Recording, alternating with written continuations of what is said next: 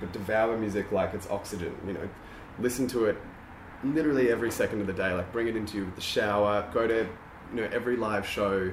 Um, that remotely interests you, uh, which especially in Melbourne is you know literally possible every night of the week, um, and just inspire yourself to the point where it's just not even a decision, you know, because that's kind of how it felt for me. That just there was just a point where it was like I'm either going to scratch this itch or I'm just going to die.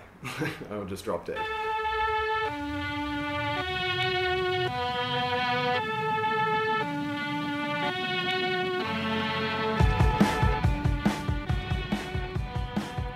Hey there, I'm Dan Brophy, and this is The Naked Creative, a creativity hack podcast and blog where I talk to everyday creatives about their process in the most practical terms. Right now, you're listening to Cousin Tony's brand new Firebird. My guest, Lachy Rose, is the singer, songwriter, and core member of the band, which has been feted by Triple J and is currently playing shows all around Melbourne. This Saturday they are playing at Melbourne's Howler Bar, and you can find more details on the show page at www.thenakedcreativeshow.com. Lachy Rose is someone whom I love to get together with to talk about creative process. He is a master of observing and fostering his artistry, and it's evident in his music, which is rich and varied and textured and wise beyond its years. And I'm better with Melbourne cause I'm so far south. It was conversations just like this that I would have with him that made me want to start this podcast in the first place. Because I think to myself, people could benefit from hearing us talk like this about what we're inspired by or consuming and how our workflow has been affected by different influences. It's the first thing that I want to talk about when I get together with most of my friends. So, for me to be able to sit down and make it official with Lachy Rose, a truly naked creative in his own right, was an absolute pleasure. So please enjoy my conversation with Lachy Rose from Cousin Tony's brand new Firebird. Now I'm afraid I'm losing my touch. And I'm bitter with Melbourne cause it knows too much. Give me a, a, a top line idea of all of the creative avenues that you're making time for in your life at the moment. For sure, they, they certainly would all fit just under the umbrella of music. I, I really, I did a lot of um, acting and musical theatre um, as a teenager, and I think a lot of that sort of led to music, and uh, that's where I did a lot of, I guess, more formal kind of training, like singing lessons and stuff, which set a bit of a foundation for it. But um, yeah, I'm certainly not acting anymore. I've just thrown it all into into music. So I guess there's kind of three main streams of it at the moment. The the first and foremost is my band that I, I write the music for and I sing in, um, called Cousin Tony's Brand New Firebird. We've been playing for maybe two years now. Um, but then through studying music, which I, I'm doing as well, I've I've really been trying to tackle electronic music and um, wrap my head around, yeah, I guess the more computer generated style of making music, which has been really exciting and, and eye opening and, and, really challenging. Um, and then the third one uh, is film scoring. Um, so just yeah, pure instrumental, mostly just piano based um, music for, for short films at the moment. Um, so yeah, it's nice to have all the variation. Uh, What I was thinking of on the way to meet you today was about, must have been five years ago or so, you were studying at RMIT, and I remember speaking to you at a point at which you were at a crossroads where you were thinking, do I continue with doing this thing that I've been studying and I'm not quite connecting to, or do I go for the other? Mm. And then that was a big question mark Mm. at that stage. What, what were you studying, and what, what were you feeling at that time? I was studying advertising, and um, which it seems almost laughable now, um, but I don't. I don't laugh at it. I'm, I'm really grateful for it. But in, in some way, I almost see it as like the opposite of music advertising. You know, it's like good music is uh, combating the forces of things like advertising. And um, but I uh, I loved just the creativity that was required for, for copywriting, and I still really appreciate uh, good advertising as much as I think so much of it is just a really uh, evil force in the world. Um, but yeah, I kind of got sucked into just the process of it, process of it, and then about a year into it, just started, I guess, really disagreeing with what it was uh, as a concept, and, and there was something just yeah, at a very core level for me that just didn't sit right with it. I I felt that I would be good at it, but I didn't think I could wake up every day and feel positive about the ripples that I would be putting out into the world. Um, and uh, yeah, at the time and, and, and my whole life up until then, music had, I guess, been just this thing on the side or an escape or, you know, very much a, a hobby. It was something I was putting hours and hours and hours into, um, which, which I still do. But uh, yeah, I just I never, I guess I never felt permission to, uh, yeah, to, to take that on as, you know, my, my first priority or my career, if, if you want to call it that. Um, so yeah, I think a, a, big part of that was also just meeting a few musicians around that time in my life that were, you know, that was their job and, and they would be touring and, and recording and, and just really trying to craft a life around being an artist. And I think just getting to know those people and realize that they were just people and they didn't come from this, you know, island of creative people that I wasn't born on or whatever. They, they were just regular people, and so I, I, think that was kind of just like a perfect storm. And, and I went right, you know, it's it's possible for, for me to do this. It is absolutely my passion, and I could wake up every day and, and do this um, and be really, yeah, uh, feel really positive about what I was doing with the time that I have. So it's, it's I don't know if I mentioned I mean I think I would have come up at the time but that's exactly my story as well. Mm. I was doing doing advertising at RMIT as well mm. and I got halfway through the first year and sort of just got this weird premonition of myself, you know, being someone who I didn't want to be mm. and bailed only a few months into the course even though I sort of got in I don't when you sort of my experience of it was when you come from a private school background and you get your prescription as to how your life should look, generally they go, well, you're a creative person, advertising for mm, you. Yeah. You know, if you're not a lawyer or accountant, yeah. you should be in advertising. Yeah. Creative kid. For sure. And then you don't really question it because it's a chance to get, you know, a, a serious career and, mm. you know, be take, you know, use your creativity for something that mm. is really palpable mm. and has a direct return for your investment. So it makes so much sense for so many people to go down that path. But then I similarly went, ah, and bailed. yeah, for sure. Um, what was that Thank first God. period like when you? Uh, how long into the studying did you decide to take the leap, and what was that first chapter after leaving like? Uh, for me, I was in the course for probably a year. Um, and like I said, there was a lot of it that I really enjoyed about it, um, and and felt that I was uh, that I was yeah that I was quite good at a lot of it. Um, but yeah, I think it just took a year to sort of fully understand uh, all the facets of advertising and, and, and, just what it really was. Um, so by the time I did make the decision, uh, you know, I'd been stewing on it for about six months, and it felt uh, it felt really right, and uh, there were certainly no regrets about it. I remember very confidently just telling my parents, you know, thank you so much for the opportunity to go to study this thing, but it's just not me, um, and and they were so supportive of that. And so I guess the the first few months after that uh, were a sort of mix of being well, there was, I guess, a honeymoon period where it was just exhilarating, and I could tell my friends, and you know, I'm doing it. Like I'm going to uh, just you know give music a crack for a few years, um, and that lasted, yeah, for I guess a couple of months, and yeah, it was, it was just a, a, sort of natural high that that just seemed to continue until uh, I realized that you know the, the time that I would normally be spending at at university was just free now, and it was a case of oh, okay, if you're going to make this decision, you actually have to fill, you know, your your days with musical work, and uh, that's not easy uh, in the sense that, you know, songwriting isn't. You know, it's just a very abstract art form, I think, and there's no really conventional ways to just go and learn it, um, as opposed to something like advertising or what have you. Um, so that's when I made the decision to go and study. Um, if nothing else, I mean, it's given me so many things now, but at the time, if nothing else, it was just to ensure that I would be going to a creative space four or five times a week um, and not just subscribing to this, well, I'm not feeling creative right now sort of mentality. Um, yeah, it at least ensures that at nine o'clock on a Monday morning, I'm you know sitting in a room with a bunch of other musical people, or sitting at a piano, or doing musical homework, or whatever it is, and um, yeah, so I think once the study started, I, that's when it felt really comfortable for me, and that's when it sort of dawned on me of okay, I'm doing this like for at least three years. Um, I'm going to be living a musical life. Yeah. It's important, or it's interesting when your creative practice takes on like a nine to five style level of mm.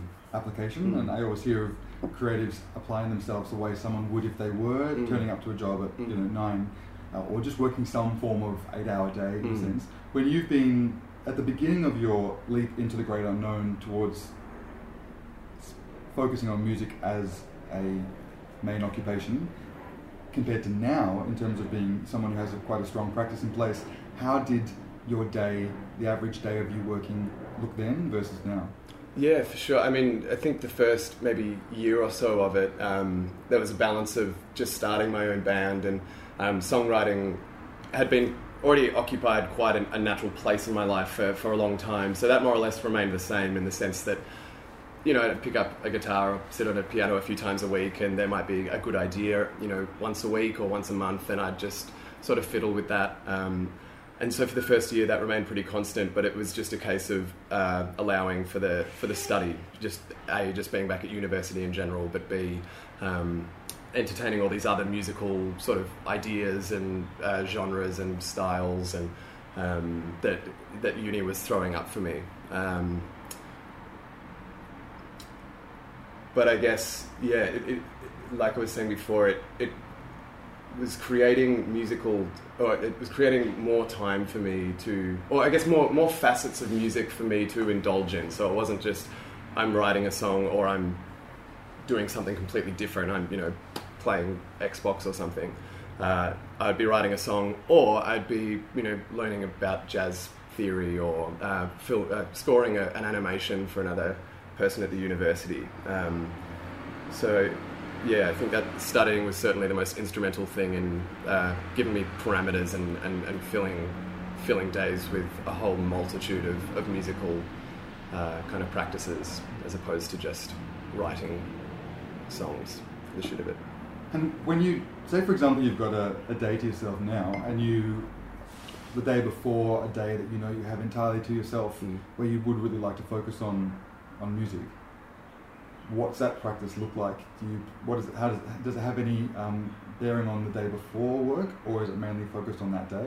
I think uh, primarily, you know, the, the, the, the driving uh, motivation for me to make music is just to write really great songs. So whenever I feel, uh, you know, I, I, totally subscribe to the, you know, I don't know if it's something that's flowing through you or if you're channeling something, but I do certainly think there are just times where you do feel really aligned and that something, some idea is just coming out uh, very easily, and then other days that feels really locked. But for me, it's just at the start of the day being really aware of which mindset I'm in. So if I'm feeling that there is some new idea that's brewing and I feel open to you know letting that out in some way, then I'll just spend a whole day sitting at the piano or um, just sitting with a guitar and getting as much just original musical content out as I can. But if that's not really happening, then I'm fortunate in that there's so many other facets of being a musician that you can work on. Some of them are just really pragmatic things like publicity and um, uh, you know, you might be working on videos or you know, emailing people, and, and that's certainly something you can always devote a bit of time to every day in any profession, but you know, music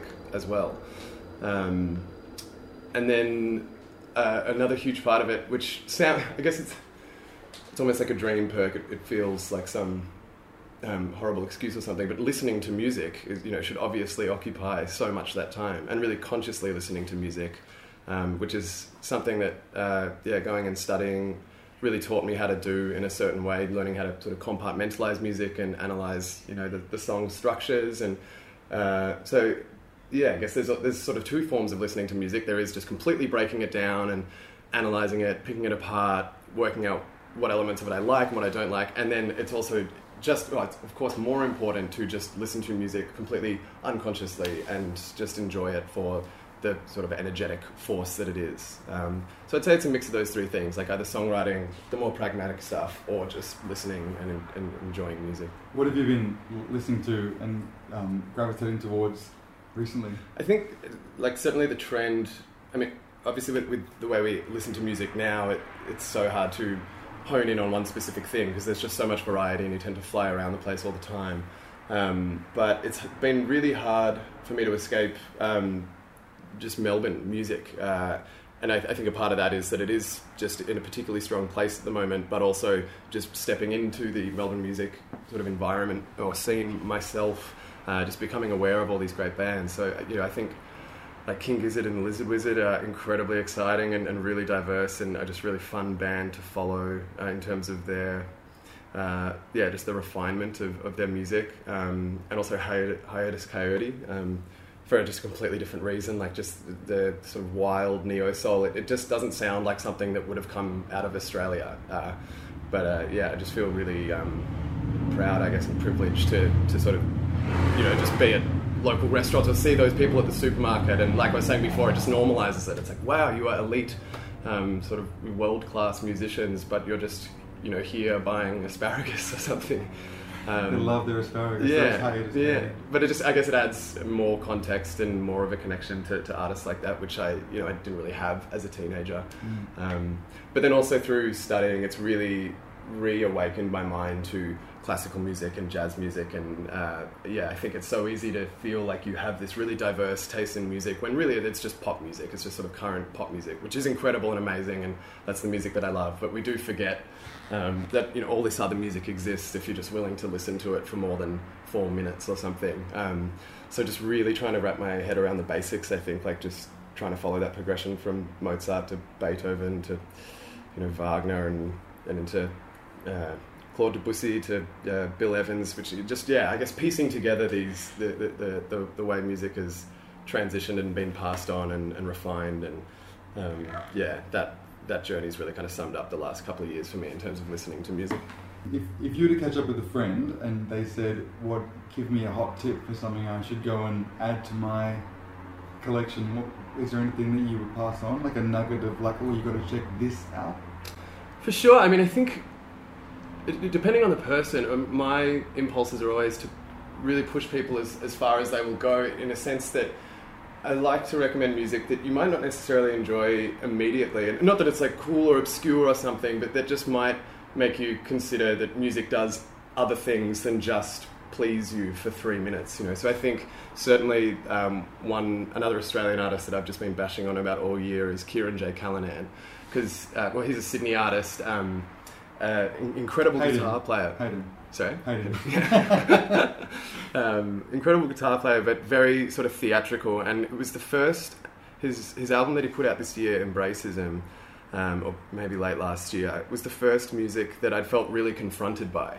Uh, and I feel like that was such a big part of, of the way people talk about you know music in the 50s and 60s and 70s that these bands would come out and you know like the velvet underground or something and, and people in the audience would be thinking like you can't say that. You can't do that. I, that's rude and no and that was a really exciting new element to to music. Uh, and we're so desensitized now that it takes you know some you know like really dark graphic violent sort of grindhouse deathcore music or something for us to go like wow that's full on. But Kirin J. Callinan uh, just has this yeah theatrical almost yeah very offensive sort of aesthetic to his music uh, but there's a, a, beauty in it and i just love that there's yeah someone that that is trying to confront you and make you think about what what other uses music might have or uh, yeah as opposed to just you know something that's beachy and mm. garagey or whatever and um, not that there's anything wrong with that but yeah he's, he's definitely my hot pick when you are looking to cast the net wide and you think, okay, my, my resources have, my research resources have run dry, I'm in the mood for something new, where do you look? Where's your first place point of call? I mean, I think as um, unexciting as it may sound, I think YouTube, you know, is, or just the internet in general, is this insane luxury for self-education that uh, has only existed for you know five, ten years. And I think about that all the time. Like, if you were a fan of, say, Led Zeppelin, uh, you know, in the early '70s, the only way you could connect with those artists is a by listening to their music. You know, you physically go buy it, or you'd be lucky enough to hear it on the radio that day, and then maybe you'd see, you know, a, an interview with them in a magazine once every six months. But now, if I uh, want to search for new music or find out more about an artist or people that they're associated with, it's just as simple as typing their name in, and all of a sudden there's, uh, you know, studio tours of how they were recording, uh, every live performance they've ever done, them talking about their influences, and I guess that's actually probably um, the biggest one because now I can listen to, you know, say an artist that I love, like uh, I don't know, Justin Vernon from Bon Iver or whatever, and he, you know, I can listen to an interview where he talks about growing up listening to John Prine, and then I'm like, who the hell's John Prine? I go listen to that, and um, yeah, like I was saying before, just keep following that musical progression backwards through time and, and trying to piece it all together. So The, yeah. the, the Tumblr style of research. Yeah, totally. Um, occasionally, you know, I do like to do the more romantic thing and go down to the record store and flick through and, and, and chat to the guys. But, um, you know, that might yield one new exciting band, but the reality is you can find 20 in the space of two minutes. And uh, I love, you know, especially, as- I, I do um, just barista work. I make coffee uh, when I'm not. Um, uh, working on music, and you know that is essentially just an eight to ten hour period of just standing under a speaker listening to albums. So, uh, one real, really methodical way that I like to do it is just scour the internet the night before I work, load up, um, you know, five to ten new albums, and I can just listen to them in their entirety. And if I like them, I can listen to them twice, three times in a day. Um, so yeah, there's, there's a really high level of consciousness to how I listen to stuff these days. I'd say. You get to choose the music that's played at the cafe. Yeah. That's amazing. yeah, that's always the um, yeah the, the, the first sort of thing that I'm shooting for every time I start at a new cafe. It's just how Do you how ask that during the interview? yeah, just using other people's phones so the battery dies, and it's like, oh, I've got mine. I can yeah, I've got this amazing playlist. I, I will work for you. I do make amazing coffee, but I have one proviso. yeah. Um, so, in terms of you uh, having a day to yourself, or half a day, you know as you like to be um, making work, how do you have any tropes or uh, you know, superstitions about the day in terms of you know how caffeinated you like to be, how well slept? We're talking. I think yeah, certainly when I when I first started out, I would be really conscious of that stuff. Um, yeah, certainly being caffeinated is, is one of them. You don't want to be over caffeinated, especially playing piano and, and, and guitar. It's just too dexterous and you get so shaky. But I think now that I've been doing it for a few years, I've realized that I've, I've really written uh, ideas that were exciting to me, at least in every kind of state. You know, I, I used to have a, a little keyboard at the foot of my bed, and some songs were written just first thing in the morning, just literally just sit up and start playing piano. Um, and other times it would be at midnight, and you know sometimes it's just been right after breakfast. Or um, so I try not to think about it too much anymore. Um, still really open to it when I'm, or really sensitive to when I'm feeling that or not. But uh, yeah, I, I, I don't I don't like the idea of trying to create too many uh, processes. Um, What are your thoughts around around blazing, like having a joint before working? Because it's synonymous with with music since the dawn of time. mm, But for some creative disciplines, people would swear by total Mm. sobriety, and for others, mm. you know, having some intoxicant would Mm. take them in a different direction. For music, do you have any relationship with it? Definitely. I mean, I, I think that's. Firstly, it's it's incredibly complicated, but it's also incredibly personal in the sense that some of the best music in the world has been written by people that were completely out of their mind on not just weed, but you know, acid and what have you. But then some of the best music in the world has been written just by the most stone cold sober um, people in the world. Like Frank Zappa is an amazing example. His music is incredibly psychedelic and just sounds like it's come from the depths of an acid trip. But he swears against everything. You know, I think he smokes cigarettes and drinks coffee, but no drinking, no drugs, and um, so in that sense, you know, I, I don't think there is a, a black and white sort of yes, it works or, or no, it doesn't. And I think for me, there's there's just times where it and where it is really effective and, and times where it's just not the best idea. I think when I'm actually just generating the musical ideas themselves from a base level, like the chords, melodies, that's a very intuitive, energetic thing. Um, and I, I like to feel as switched off as possible in a way when that's happening because you don't want to be filtering things or shutting down ideas because you're being intellectual about it and oh no that sounds too much like this or um, no that's silly you know no one's going to like that or that's not your style. I think just being really open and in a state of flow in those moments is really conducive to smoking weed or smoking weed is really conducive to that process. Um, but then there's other times where you know, we're just doing something far more complex. Like I'm trying to explain one of my ideas to the band. So I've got four other musicians there, and it's much more pragmatic. And I'm just trying to explain what's already written. Then that, you know, I think, you know, getting stoned isn't necessarily going to help any of that. It's, it's going to do what it normally does and just slow you down and put you in a state that is perhaps too intuitive or energetic when you should really be in an intellectual kind of fast-paced state. Um, so yeah, I think it's it's incredibly personal, and there would be people that would agree with me, and then people that would be the complete opposite. Um, but I think for me, that's that's the kind of line in the sand that I've drawn. It's definitely, uh, yeah, it definitely eases me into a state of flow when I'm trying to write ideas. But almost every other time, I'm not sure if it's uh, all that helpful. Now, what do you think about um, exercise life in relation to creative work? I mean, you, you have a body that's not dissimilar to a, a Grecian demigod. There's some, or something that would have raped Daphne, maybe. But, you know, I- you. you're probably look, looking more fit now than ever before. Mm. Has your aptitude for fitness Hmm.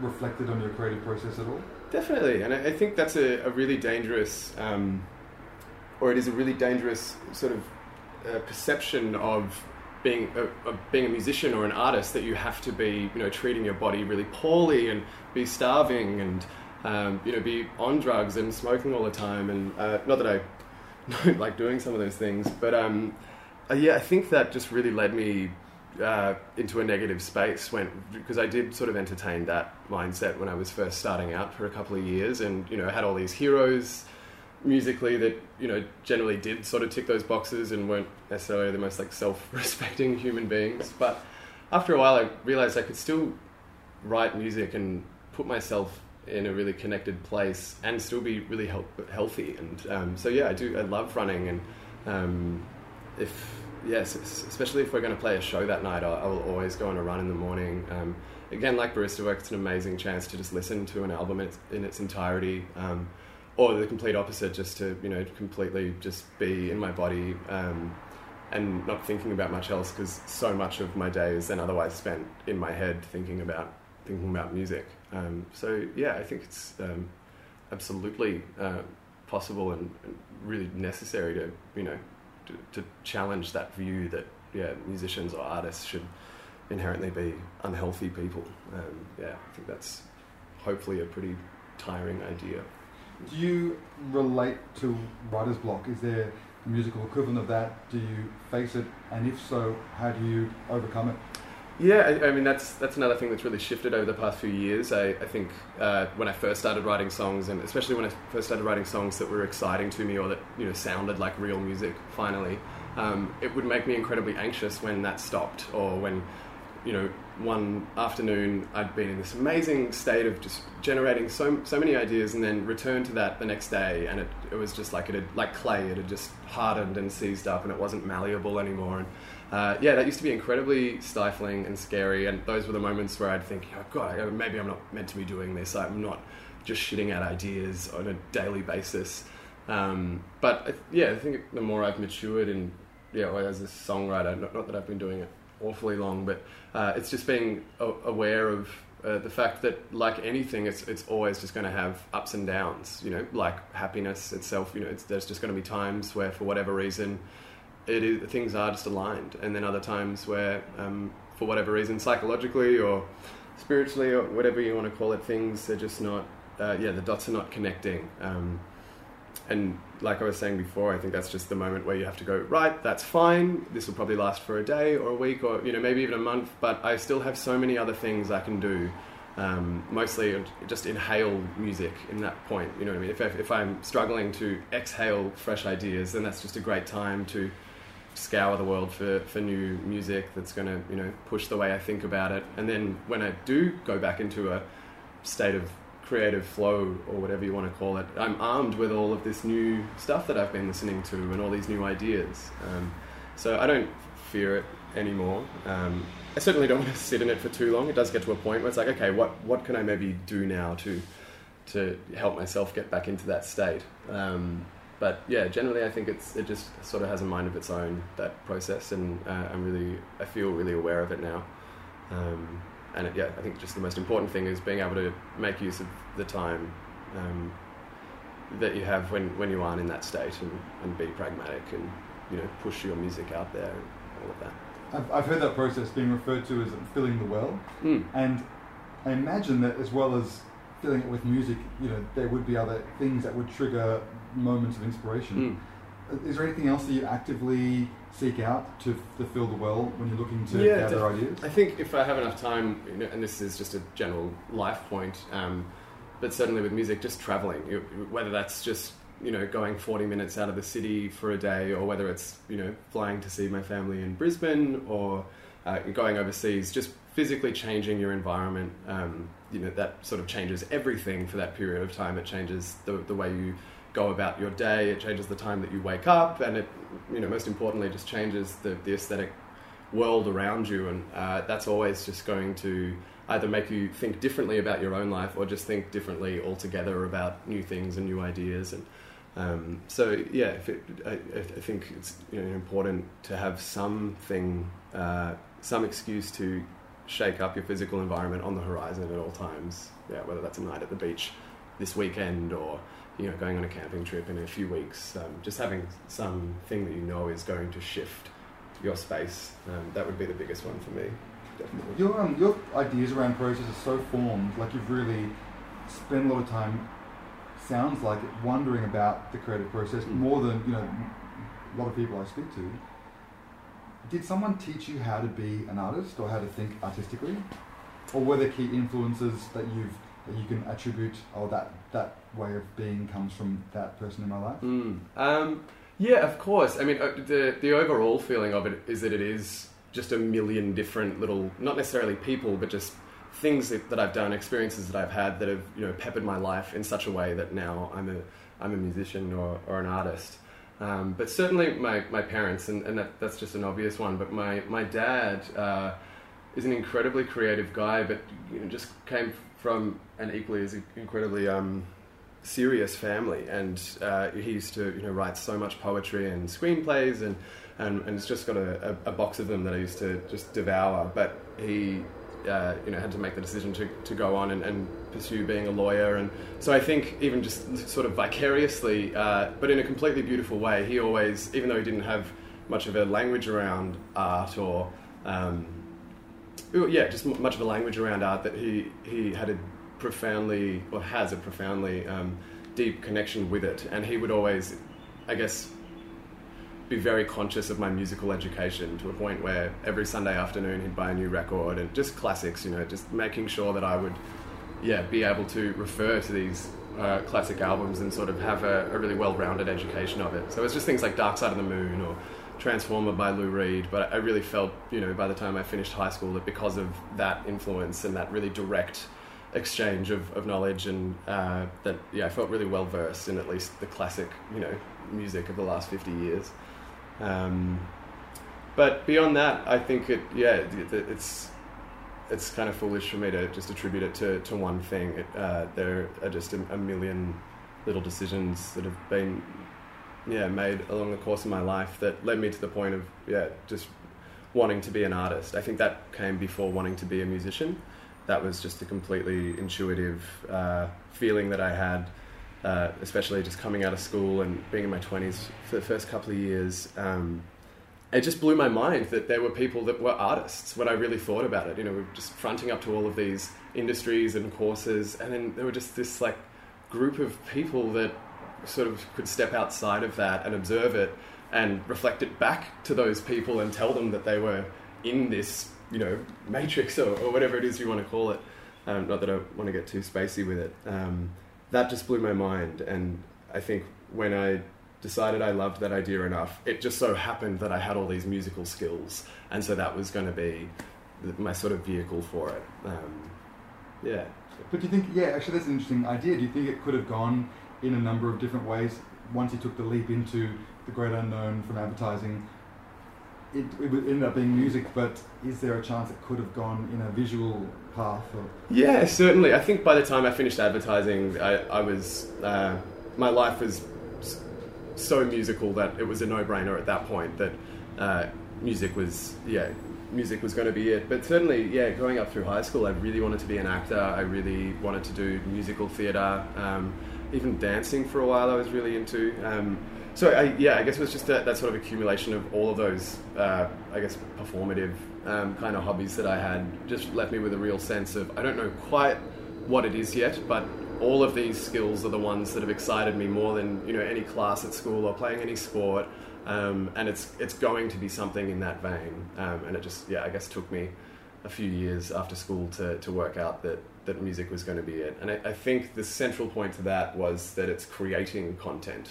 As much as I loved acting and musical theatre, you're kind of the vehicle for someone else's work. You know what I mean? You're, you're interpreting something that's already been written, which there's amazing, you know, skill and, and beauty and I'm not undermining it, but I loved the idea of songwriting and just generating the content itself.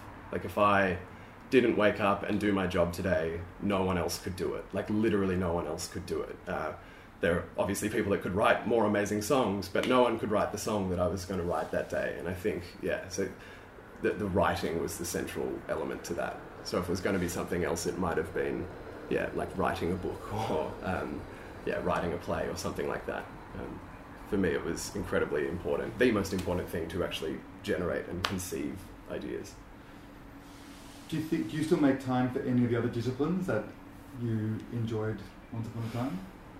Not so much anymore. I think I, as much as I would love to do things, you know, like uh, be in a play again, or especially sing in a musical again. That's something that I would really love to do at some stage. Uh, this chunk of my life, I think, was very consciously about just being really one-dimensional and and learning as much about music as I could and trying to get out as much of my own music as I could in that time. Just so, if nothing else, I could look back and say, at least you know, for three or five years, I really just gave it a shot, and I wasn't trying to spread myself across all of these things. Like I, I can safely say that I explored my musical self. Um, so I'm kind of really happy about that. I, I, do envy, you know, friends of mine that perhaps aren't as tied down to one thing, and you know, they might get into rock climbing and then pottery, and you know, just have all these various uh, sort of things that they're interested in. But yeah, in, in that sense, I'm I'm very confident that.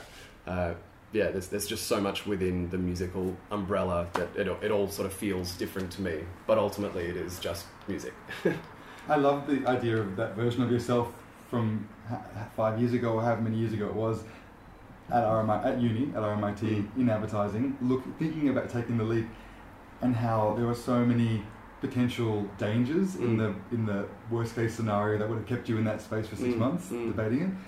Cut to now, where you, where there's no question as to what you whether you made the right choice or mm. not, and the prospect of going back to that would be absurd, probably. It would be completely absurd. Um, but it's not to say that it doesn't uh, play on my mind. I mean, I think music is you know the, the, most dangerous industry you could really enter from like a, a job security point of view. It, it even feels ridiculous to say job security about you know working in the music industry. It's just it's not an industry in, in that sense. Um, so of course, you know, like I'm completely in, in love with my girlfriend, and you know, I want to have a family at some stage, and we want to buy a house. And I'm still at a point where I've spent infinitely more amounts of money than I have made from it, um, and getting that sense of you know the way music is actually exchanged nowadays, and, and seeing the actual figures very slowly go up, you know, in my bank account. Um, that is completely terrifying still, and so in that sense, you know not that it would be advertising, but I do still, yeah, entertain ideas of okay, what am I actually going to do to make money? Mm-hmm. Um, yeah, it's yeah, like, it's that oh, what's the expression? Like money isn't everything, but I'd like to see you live without it or something. Um, so yeah, in that sense, it's it's not a, a no brainer, but yeah. spiritually and emotionally, and it, I don't think I've had a really genuinely sad day since I made that decision bad things have happened and they've affected me for a certain period of time, but at a very core level, since I made that decision to explore what it means to be an artist, um, yeah, I've, i can safely say I've, I've never really had a sad a sad day. So in that sense, it's a total no-brainer. Interestingly, I've gone back to advertising after having defected myself, mm. but in a way that's on my terms, mm. where I'm working with people that I really admire and I'm doing work that I enjoy for half the week so I mm. can have half the week to do things that really matter mm. to me. And it was so interesting to go back and choose to go back mm. with I, actively pursue it because I similarly like when I was in Los Angeles as a 20 year old I would think to myself I don't think I could live here because I'll end up becoming a prostitute. um, this is like I'll be who Dionne Warwick refers to as parking cars and pumping gas. Like that will be that I will be a lost boy of Los Angeles. And, and then I, I, went back at, at 27 and I thought you know what? I could live here because mm. I know who I am, mm. and I'm not going to be prostituted by this place. Mm. I, you know, now when strangers pull up alongside me on the side of the road and ask me if I like to party, I'll say no, thank you. but I ultimately was okay to be there because I didn't have to worry about being da- damaged by the space. Sure. And I think advertising is really similar, where Definitely. being an 18, 19 year old going into that world is so in, like um, formative Mm. that I, I'm glad I know who I am and what I stand for, and I can go back and work in that space on my terms. Definitely, and yeah, that, that's where having that self awareness that I guess has largely come from, you know, for yourself pursuing your own art form and getting that uh, awareness, you, you can return to any industry really and still do amazing positive things in it, advertising especially. Yeah, it's a platform at Mm. the end of the day. Mm.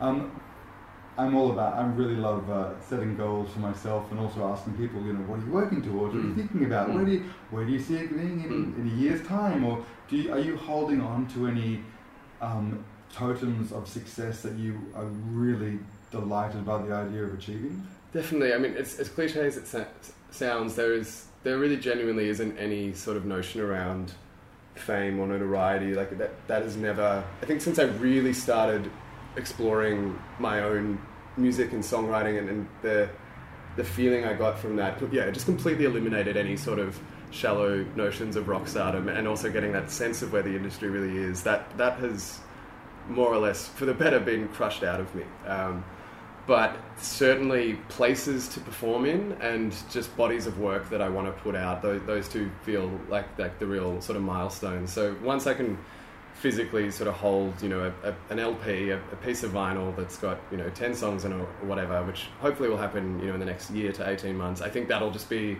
As much as I want to keep doing it, that'll just be a big point where I can just, you know, crack a beer and go, like, that feels like a sort of big uh, yeah, sort of shimmering thing on the horizon. Um, but then, yeah, there's just so many venues around Melbourne that I think, uh, yeah, I just won't rest until I've sung some songs. And then, like the Forum being one of them, I've just had my mind so consistently blown. Um, from a sound point, just that the whole feel of that place is just so classic and out of this world. Um, and the Palais as well in St Kilda, where we saw Feist actually.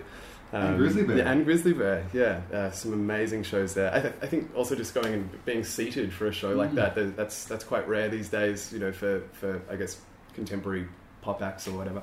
Um, I'd much rather be seated.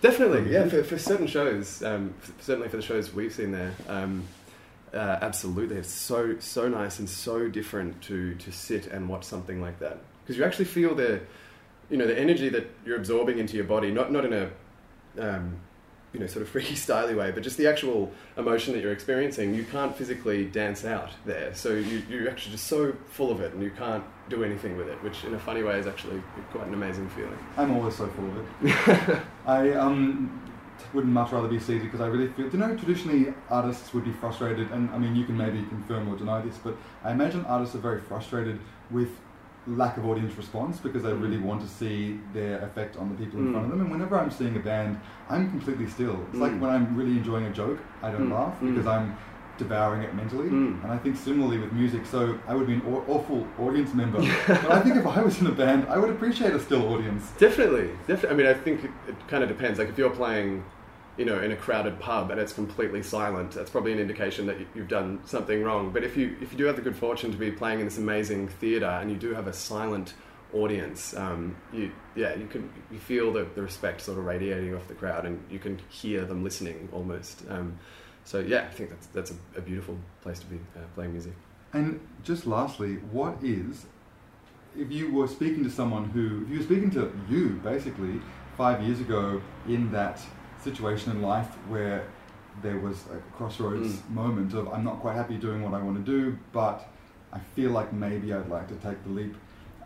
Could you give any sense of uh, action, as achievable actions to get the ball rolling on that pursuit for you five years ago? I think there's there's there's there's so many sort of smaller things within that that could be really instrumental, or, or certainly were for me. But I, I think the the really fundamental, central kind of driving force behind it was just inspiration. I felt when I got that sort of bug or that desire, there was this process of almost just tricking myself into it. Like I'm literally going to inspire myself through music to the point that I, there's just no other option. So um, at that point, I would want anyone to, you know, if, if there is some artistic pursuit that maybe they're, they're interested in indulging in for you know even just a couple of years, make it the only option for yourself. In a sense, just devour, you know, in, whether it's music or you know, or in this case, yeah, I'll, I'll say music, but devour music like it's oxygen. You know, listen to it literally every second of the day. Like bring it into you with the shower, go to you know every live show um, that remotely interests you, uh, which especially in Melbourne is you know literally possible every night of the week, um, and just inspire yourself to the point where it's just not even a decision, you know, because that's kind of how it felt for me. That just there was just a point where it was like I'm either going to scratch this itch or I'm just going to die. I'll just drop dead. Um, so yeah, yeah, that would be the, the main thing. Lachy, thank you so much. Thank you, Dan. Nice Very, very informative chat. I feel like I was a bit spoiled in terms of not having to really get anything out of you guys. so you, you, you and I must have been reading the same book. We can try this again if you want. I, can, I can do it the asshole take. totally. Well, look, happy scratching, and um, Thank you. thank you very much. Thank you. Knocking down your door. I heard before you saw. Queen has come collecting. Hide your hearts, hide your hearts. Count the cards you won. Talking with Lachy, I was inspired by his dedication to his craft as a daily process that can be tapped into in an otherwise hectic work uni life schedule, where even what's playing in the background of his shift at a cafe is a chance to learn from listening to new music. He is a great champion of filling the well and the school of thought where he gathers as much inspiration from as many mediums as possible and it makes its way into his music.